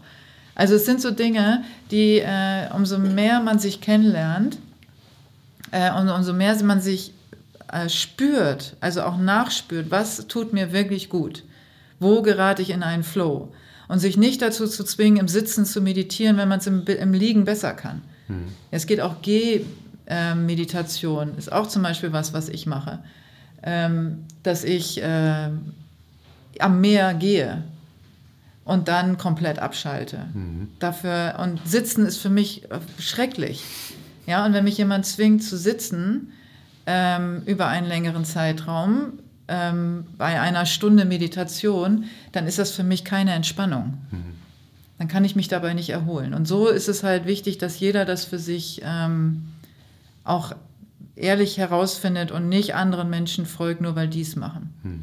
Glaubst du, wenn wir jetzt HörerInnen haben, die jetzt feststellen, Mensch, ich glaube, das trifft für mich auch zu, kann man, kann man dann ja, wie geht man dann damit um? Also kann man bewusster ähm, durchs Leben gehen und vielleicht auch andere gesundheitliche Schäden, hattest du schon gesagt, kann man verhindern, wenn man sich dessen bewusst ist, um eben nicht in eine Depression oder in andere Zustände zu geraten. Also inwieweit hilft es jedem Einzelnen, sich dieser Sensitivität auch bewusst zu sein?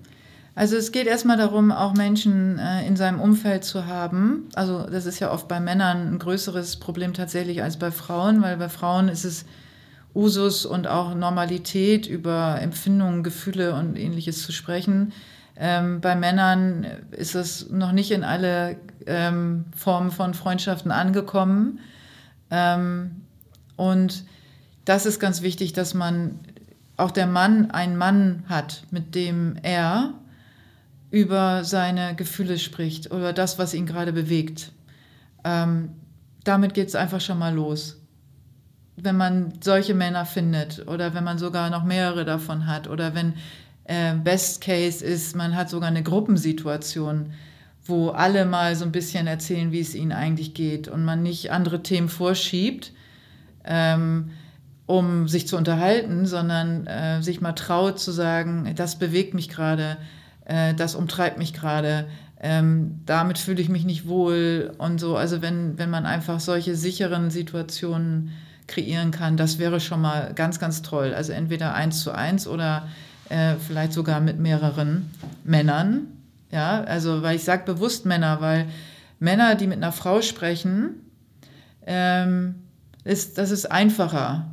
Aber dann assoziieren sie das wieder mit einem Frauenthema. Mhm.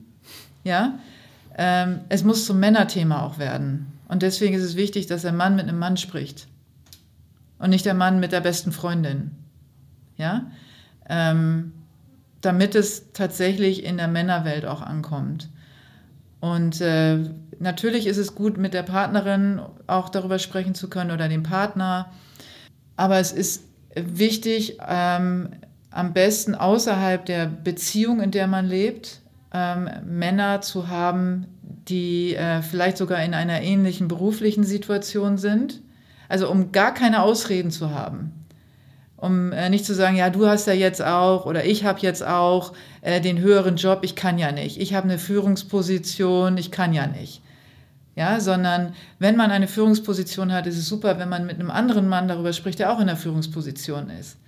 Damit man auch weiß und spürt, hey, nicht nur mir geht's so, sondern dem geht's auch so und der hat, ist in der gleichen Situation wie ich mhm. oder in der gleichen Position wie ich, um, um alle Unwegsamkeiten, mit denen man etwas entschuldigen kann, auch rauszunehmen. Mhm. Nun haben ja wahrscheinlich viele unserer HörerInnen auch Kinder. Die Leute werden ja immer später Papa und Mama. Also vielleicht sind einige jetzt noch mit Kita-Kindern oder, oder Grundschulkindern. Andere haben vielleicht gerade die Teenie-Phase. Ähm, also auf jeden Fall spielen Kinder bei vielen wahrscheinlich eine wesentliche Rolle. Ähm, ist es auch da wichtig? Also wir hatten ja zu Anfang auch so kurz dieses Wertethema, wie, wie ist Mann heute, also wie und oder sind Söhne, wie, wie sollten die sein, dass das noch ein sehr altmodisches Bild ist, was auch so weitergegeben wird. Was können denn Väter tun, um vielleicht da, da darf man glaube ich sensibler sagen, im, im, Umgang mit ihren Kindern zu sein und da vielleicht ähm, rauszufinden, ob die auch besondere eine besondere Behandlung sozusagen brauchen oder ob man dort äh, drauf irgendwie eingehen sollte, wenn die auch sensitiv sind. Ja, es gibt äh, zwei Sachen. Also einmal, ähm, die am besten ist natürlich immer eine Vorbildfunktion einzunehmen als Vater, weil ansonsten fliegt dir das ganze Ding um die Ohren. Also diese ganze Vaterschaft, ne? die kleinen Jungs werden dich vielleicht noch bewundern, aber sobald die in die Vorpubertät kommen, werden sie alles in Frage stellen, äh, was du tust und was du machst und wer du bist. Ähm, und wenn du dann nicht echt und authentisch bist, dann ist genau diese Generation jetzt, ob die jüngeren oder älteren Kinder, äh, die werden sagen, hey Papa, äh, warum tust du dies, warum tust du das, warum äh, verhältst du dich im Außen so und im Innen anders und ähm, die wollen das nicht mehr. Die wollen nicht mehr, dass Stereotypen äh, von Männern oder Führungskräften ähm, ihnen sagen, wie sie ihre Zukunft zu gestalten haben. Ja? Autoritäten werden immer weniger anerkannt, wenn sie nicht tatsächlich ein sinnvolles Vorbild sind der Lehrer, ähm, der Ausbilder, ne, selbst also der Vater, Großvater, wie auch immer, äh, werden nicht äh, respektiert, wenn sie, ähm, wenn sie eben nicht erklären können, warum sie sich so verhalten, wie sie sich verhalten. Hm. Warum sie so sind, wie sie sind und warum sie etwas predigen, was sie vielleicht selber nicht machen. Ne, das ist jetzt einfach so oder das macht man so, ist, äh, ist out. Also ist komplett raus. Das heißt, alles, was man als Vater ähm, tut, muss man einhalten und selber tun. Das heißt, alles, was man erwartet von seinem Sohn, also wir sprechen ja jetzt über die männliche äh, Ebene, ähm, muss man selber auch irgendwie leben. Ansonsten äh, knallen die einen das eiskalt um die Ohren. Mhm. Und äh, werden sich distanzieren, spätestens wenn sie aus dem Haus gehen. Und werden sagen, nee, mein Vater sorry, aber äh, ich mache das mal ganz anders. Und äh, mein Vater hat vielleicht viel Geld verdient, aber dafür seine Seele verkauft. Ja, das hat, das hat alles keinen Wert mehr. Statussymbole. Ja, dann ist denen auch egal, ob, ob man jetzt ein Haus gebaut hat, ob man einen geilen Schlitten vor der Tür stehen hat, ob man äh, dreimal im Jahr in Urlaub fährt. Das ist denen egal. Wenn der Vater dafür ähm, seine, sein, sein, seine Gesundheit, seine seelische und körperliche Gesundheit aufs Spiel gesetzt hat, dann werden die dann mit dem Finger drauf zeigen und werden sagen, hey, warum bist du nicht Fahrrad gefahren? Ja, anstatt immer mit dem Porsche rumzueiern. Dann würdest du heute wahrscheinlich fitter sein. Hm. Ja? Aber ist das nicht auch gerade ein Konflikt jetzt für äh, Männer unserer Generation? Weil als wir angefangen haben zu arbeiten, da war es noch wollte man noch das gläserne Eckbüro und den Tiefgaragenstellplatz und äh, hat auch 14 Stunden gearbeitet, äh, gab es ja immer noch eine Pizza aufs Haus abends und hat einfach sehr viel der Karriere untergeordnet. Ja. Und jetzt wächst eine Generation heran und das sind unsere eigenen Kinder, die eben sagen, nee, mit mir nicht, wenn was nicht passt, dann ziehe ich auch weiter. Also kaum eine Firmenzugehörigkeit ist nicht mehr besonders lang, Unternehmen sind gefordert, sich sehr attraktiv darzustellen. Früher war es egal, weil jeder Jobs wollte in namhaften Firmen. Das ist heute alles nicht mehr so. Also da das authentisch zu sein, das ist gar nicht so einfach, weil man ja selbst sich auch verändert und äh, wahrscheinlich weinen heute mehr Papas äh, mit oder vor ihren Kindern oder es sind mehr Väter auch auf dem Spielplatz mit ihren Kindern. Das, ähm, dafür trommel ich ja auch mit meinem Vätermagazin, mit Daddy Licious, aber da ist, glaube ich, noch eine lange Meile zu gehen. Also ich glaube, da verändert sich das Bild und sicherlich sorgt das dann auch wieder für Konflikte, weil man eben sehr kritische Kinder hat, die ihm sagen, nee, ich mache das irgendwie aber anders und finde das so nicht gut. Ne? Ja, das ist hart. Das ist hart. Also für die, für die Männer, ähm, die anders, ganz anders aufgewachsen wurden, äh, aufgezogen wurden, wollte ich sagen, also und aufgewachsen sind, ähm, mit ganz anderen Vorbildern, ähm, ist das hart, weil das ist so eine 180-Grad-Wendung, die äh, schwierig zu, ähm, also schwierig einzuordnen ist erstmal, schwierig zu verstehen, weil man denkt dann sofort an Respektlosigkeit, dass die Kinder einen nicht respektieren und viele reagieren dann auch genau entgegengesetzt und zählen dann ihre Erfolge auf und halt verlangen dann nach Respekt, so, mhm. der aber kein emotionaler Respekt ist, sondern ähm, eben auch monetär. Mhm. Ja, jetzt guck mal, wie toll du hier aufwächst in dem Haus. Jetzt guck mal, äh, mit welchem Auto wir fahren und jetzt guck mal, ähm, mit welche Urlaube wir machen und welche teuren Klamotten du trägst. Das wäre alles nicht möglich, äh, wenn ich nicht äh, so eine harte Kante gefahren wäre und so ein mhm. geiler Typ wäre und die Führungsposition mir erarbeitet oder habe oder das Unternehmen gegründet hätte. Ähm, das ist halt so, wie es früher mal funktioniert hat und wie sie es auch gelernt haben und äh, wie man Respekt früher definiert hat. Ähm, und das, dass das alles nicht mehr funktioniert, ist eine harte, harte Nuss. Dass all dieses Geackere, ja, und dieses Selbst, äh, also dieses sich selbst verlieren in diesem harten Business und Haifischbecken, in denen man geschwommen ist, dass, äh, dass dann so ein junger Spund und dann mag er vielleicht sogar noch unter 10 sein, sagt, es interessiert mich alles überhaupt nicht. Ja, ich will, dass du mit mir Fahrrad fährst und lass mal eine Fahrradtour machen und zelten. Mir doch scheißegal. Ich will nicht in so ein Fünf-Sterne-Hotel. Es interessiert mich einfach alles nicht. Was ich von dir will, ist Zeit. Mhm. Gespräche, Liebe. Und, ähm, und dann fühlt sich natürlich dann der Mann, der, äh, der dann in diesem vielleicht Ü50 Alter ist oder vielleicht sogar noch jünger, komplett verarscht und denkt so, aber ich habe doch eigentlich gedacht, ich acker mir einen ab und reiß mir den Arsch auf, damit es mein Sohn oder meine Kinder überhaupt mal besser haben, eine bessere Startposition, respektables Zuhause, ja, das eigene Haus, was die irgendwann mal erben können, in einem Viertel, in einer Stadt, äh, mit einer tollen Schule und so. Und dann kommen meine Kinder oder mein Sohn und sagt, es interessiert mich alles nicht. Hm das ist scheiße. Das tut einfach arschweh.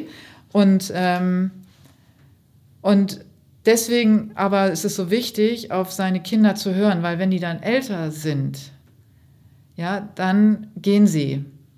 Und dann ist die Frage, wie hast du es geschafft, diese Bindung ähm, so herzustellen, dass sie immer gerne wiederkommen und, ähm, und ihren Vater in den Arm nehmen, wenn er alt ist und, äh, und auch sagen, hey Papa, ähm, ich weiß, das war schwer, ähm, aber ich finde es super, dass du versucht hast, ähm, mich zu verstehen, in meinem Alter und versucht hast, aus deinem Leben nochmal irgendwie was Geiles rauszuholen und so zu sein, wie du bist mhm. und nicht zu versuchen, jemand zu sein, der, den vielleicht andere von dir erwarten. Mhm.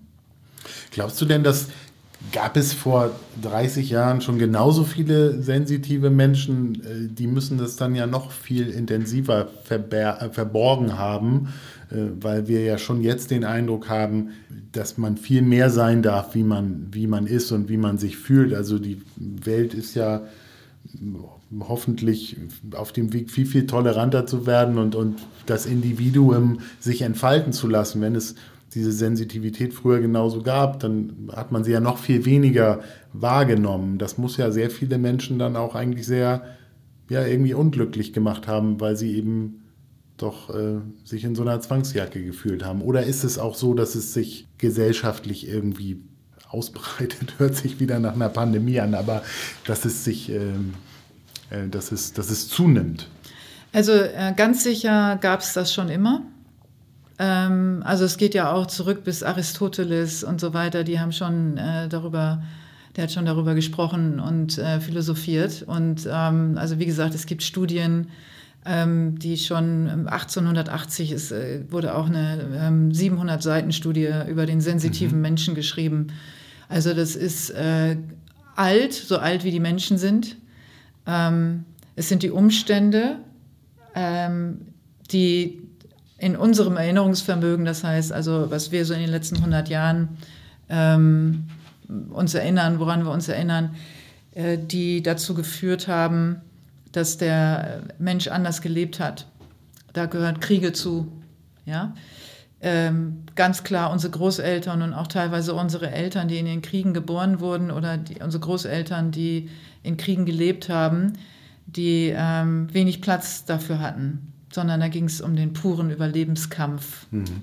Ja, und, ähm, und wenig darum, wie fühle ich mich jetzt eigentlich. Mhm.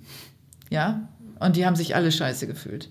Und ich habe äh, auch schon mal so ein Beispiel genannt, äh, wenn, wenn Fatih äh, äh, oder wenn man so gesagt hat, okay, der bastelt jetzt in der Garage an irgendwas rum. Ja, das war doch so üblich. Man hat irgendwie so einen Hobbykeller gehabt mhm oder eine Garage, wenn möglich, oder irgendein Zimmer oder eine Modelleisenbahn, whatever.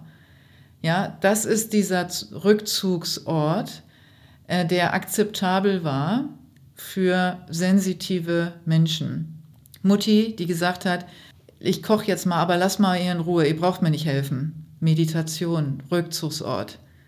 Ja, das ist die Art gewesen, von äh, sensitiven Menschen, sich aus der Gesellschaft zurückzuziehen und die Reize zu verarbeiten und in eine Form von Meditation zu kommen. Gartenarbeit, ganz üblich. Ja, das, äh, wie viele haben sich zurückgezogen in, in, in, in Gartenarbeiten und so, ne? Rasenmähen. Hat auch einer meiner Gäste hat erzählt, ähm, dass er das Schlimmste für ihn war, ähm, weil für ihn ist halt Rasenmähen sein Rasenmähen ja, ist für ihn äh, seine Meditation. Und er kam aus dem Urlaub wieder und der Nachbar hat gedacht, er tut ihm einen Gefallen und hat seinen Rasen gemäht. Er war stinksauer, ja, weil man ihm sein Rasenmähen weggenommen hat, seine Meditation, sein Gut, allein sein mhm. zu können und Rasen zu mähen. Und, ähm, und das ist halt, äh, das sind so Dinge, die sind so nicht benannt worden. Mhm. Ja, aber äh, die haben immer schon stattgefunden. Also dieses äh, sich auf sich achten, auf sich, also für sich irgendetwas tun, ohne dass es halt ähm, so deklariert wurde. Hm. Und nach außen hin äh, war es einfach wichtig, aus diesem, äh, dann kam die, die wirtschaftliche Revolution, ja, man ist aus diesem armen Krieg, zerstörerischen, dann äh, wieder Geld haben, die Wirtschaft ankurbeln und so. Das sind so die Umstände, die dazu geführt haben, dass sich der Mensch dem angepasst hat und sich selbst aus den Augen verloren hat. Sich selbst und die, und die Natur und die Umwelt. Mhm. Und da kommen wir halt jetzt wieder hin zurück. Und deswegen denkt man, das ist jetzt irgendwie was, was jetzt gerade neu ist.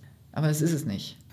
Ist es irgendwie. Und ach so, da fällt ja. mir auch noch ein. Ja, also gerade diese ganzen ähm, Krankheiten, ähm, die halt entstanden sind durch diese Art zu leben oder eben nicht zu leben, ähm, wie auch ganz viel Demenz, Parkinson, aber auch eben diese ganzen ähm, psychischen Krankheiten, weshalb äh, Menschen auch im Alter ganz stark psychisch pflegebedürftig sind. Hm. Ne, das ist auch ähm, ein Punkt, der darauf auch zurückzuführen ist. Umso freier und geistig fitter und äh, lebensnahher du dich verhältst, umso länger bleibst du ja auch gesund. Ist es was, was sich genetisch vererbt? Also muss ich davon ausgehen, wenn ich das beim, für mich jetzt feststelle, dass ich sensitiv bin, dass ich mit hoher Wahrscheinlichkeit das auch meinem Kind weitergebe oder wo kommt es her? In der Regel ja. Also das ist, da gibt es jetzt keine ähm, Beweisstudien, aber die Menschen, die sich seit Jahrhunderten damit beschäftigen, gehen davon aus und ich auch, weil das einfach das ist, was ich erlebe äh, in, in, in den Jahren, die ich berate. Ähm, und auch natürlich in, in, meiner eigenen Geschichte. Meine Kinder sind auch beide sehr sensitiv ähm, und ich sehe, weiß auch, wo es in meiner Familie vor mir sozusagen liegt. Und ähm, liegt das sehr nahe, dass es tatsächlich, tatsächlich transportiert wird.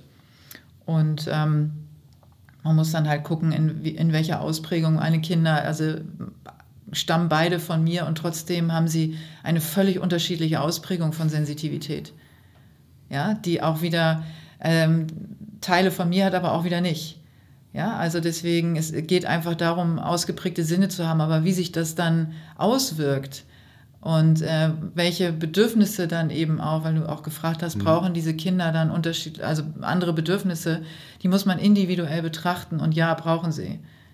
Man muss auf die Schulwahl achten, man muss ganz genau gucken, ähm, wohin man sein Kind treibt sozusagen mhm. vor mhm. sich her treibt. Und eben auch ein Gespräch geführt, bevor ich hierher gekommen bin, wo ich auch gesagt habe, die Eltern ähm, sind für das Kind da und nicht die Kinder für die Eltern.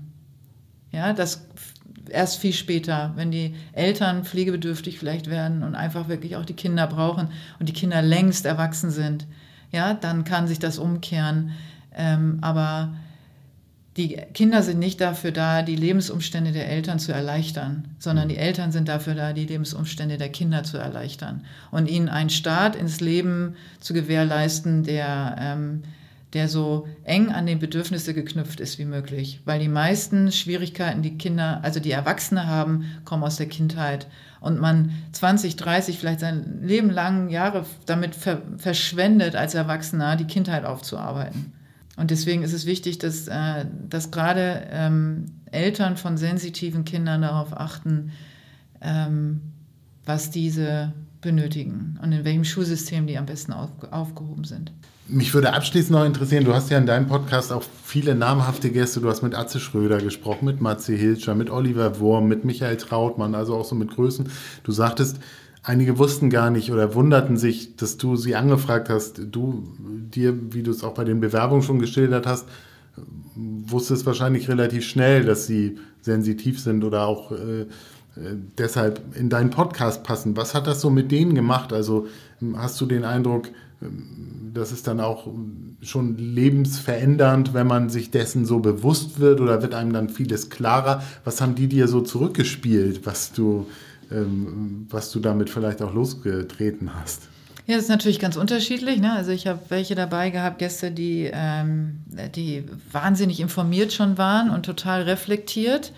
Und, äh, und andere, die wirklich, ähm, wo es, die auch hinterher gesagt haben, es war wie in so einer Therapiestunde, die Podcastaufnahme, die während äh, der Aufnahme ähm, Bewusstsein erhalten haben und, äh, und, äh, und Klarheiten bekommen haben. Das war, ähm, also das war äh, jedes Mal ähm, super, super spannend und auch super unterschiedlich.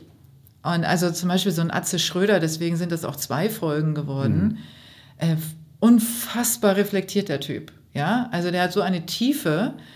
Ähm, wir haben da gesessen dreieinhalb Stunden äh, am Stück haben wir aufgenommen und wir hätten wahrscheinlich noch länger, wenn wir nicht beide so doll aufs Klo gemusst hätten, wo wir dann gesagt, jetzt müssen wir auch mal, auch mal aufhören, wir können nicht mehr anhalten. So, ähm, so viele Themen, die wir angeschnitten haben. Auch, der hat auch die Frage gestellt, was ist eigentlich mit diesen, äh, mit den Männern Ü50? Also äh, wie gehen wir damit jetzt um? Ne? Er ist ja auch in dem Alter und er sagt, also die meisten seiner seiner Freunde oder da, wenn er irgendwie in so Gesellschaften ist, ne, auf Partys, privat und so, sagt er, ähm, wenn er dann mal in die Runde fragt, so, und wie geht's euch so? Eigentlich jetzt so wirklich äh, Schweigen im Walde ist. Mhm. Und, ähm, und wie können die eigentlich lernen, damit wieder besser umzugehen? Das Thema, was wir auch jetzt haben, was ist mit den Kindern, ne, mit den Söhnen, ähm, aber so viele andere Themen. Und der hatte so viele Fragen schon mitgebracht in die Aufnahme ähm, dass es dann so lang geworden ist und wir zwei ganz tolle Folgen also aufnehmen konnten oder ich mit ihm. Ähm, und, äh, und andere, wie zum Beispiel die Lochmann-Brüder, ne, die früher die Lochis waren, mhm. äh, 21, mittlerweile 22 Jahre alt, die Zwillinge, die äh, eine Erkenntnis nach der anderen während der Aufnahme hatten und sagen, ja, und genau, und ja, stimmt, und genau so, und das, ja, ne, also die dann irgendwie, und dann hat sich die Frage entwickelt mhm. und so, und, äh, und diese Dynamiken, die da entstehen, sind, äh, sind ganz, ganz wundervoll. Und ich glaube, dass jeder damit rausgeht, aus dieser Aufnahme rausgegangen ist mit neuen Erkenntnissen, ähm, genauso wie die Hörer und Hörerinnen, die sich das angehört haben. Und mhm. äh, deswegen sage ich auch immer, es ist kein Interview, sondern es ist ein Gespräch. Mhm. Und manchmal ist es sogar ein bisschen Therapie. ja, das, also wir können auch äh, nur unsere HörerInnen auffordern, mal in deinen Podcast reinzuhören. Wir können natürlich hier immer nur so an der Oberfläche kratzen. Wir wollen so Themen anreißen, weil, wir, weil ich schon glaube, ich habe mir deine Sachen angehört und dass das eine Relevanz hat, dass das einfach eine Sache ist, die äh, die Leute wissen sollten, auch die Männer wissen sollten. Deshalb war mir das wichtig, dass wir da einmal durchgehen. Aber natürlich könnte man da ein, ein abendfüllendes Programm noch draus machen, weil es noch viel, viel mehr gibt drumherum. Aber liebe Leute, ähm, geht gerne äh, auf den Podcast äh, Sensitiv Erfolgreich. Da könnt ihr euch die verschiedenen Folgen nochmal anhören. Hast du noch so eine Sache, wenn man jetzt sagt, was kann man so der Generation 50 plus mit auf den Weg geben? Wir haben schon relativ viel angerissen, aber hast du da noch vielleicht eine Botschaft, ähm, die man noch so mitgeben kann, abschließend? Ähm, ja, seid mutig ähm, und, äh, und traut euch. Also wirklich. Also es kann nur äh, allen helfen, und selbst wenn ihr keine Kinder habt, ähm, hilft es euch selbst oder der, oder der Partnerschaft oder ähm, tatsächlich der Familie. Und vielleicht ist es manchmal, gibt es größere Hindernisse. Ähm, aber am Ende des Tages macht es einfach Riesenspaß, wenn man über sich selber Sachen lernt, die man vorher noch nicht wusste. Und das ist ja auch so der, die Botschaft dieses Podcasts, zu mhm. sagen, hey, auch über 50 gibt es noch Dinge, die ich äh, ausprobieren kann, die ich erlernen kann, die ich, ähm, ähm, die ich mir aneignen kann. Und, äh, und dazu gehört eben auch, vielleicht sich selbst nochmal kennenzulernen und, äh, und mutig zu sein, das auch zu leben. Mhm. Nicht nur im stillen Kämmerlein für sich selbst, sondern es tatsächlich zu leben und im besten Fall noch rauszuschreien und nach außen zu zeigen. Macht, macht Spaß, ich sage euch das. Ich, ähm, ich gehöre selber dazu, zu denen, ähm, die versuchen, das mutig nach draußen zu transportieren. Und ich habe eine riesen, riesen Freude daran mit jedem weiteren Menschen, der äh, mitmacht. Hm. Das ist ein sehr schönes Schlusswort. Das ist tatsächlich unsere Mission, ein Stück weit Impulse zu geben für Dinge, die man äh, zum ersten Mal erleben kann, aber auch eben an sich selbst weiterzuarbeiten. Wir haben alle ein hoffentlich noch langes und gesundes Leben vor uns und sollten die Zeit so optimal nutzen, wie es geht. Und deshalb äh, hoffe ich, dass wir da mit dem Thema auch ein Stück weit beitragen konnten. Ganz vielen Dank für deinen Besuch. Danke für die Einladung, hat mich sehr gefreut. Ja. Und ihr, liebe Leute, ähm, bleibt gesund, passt auf euch auf, äh, äh, abonniert gerne unseren Podcast, gebt uns Feedback, wenn ihr Fragen habt. Wir kommen bald mit weiteren spannenden Themen um die Ecke. Euch eine gute Zeit. Bis bald. Tschüss.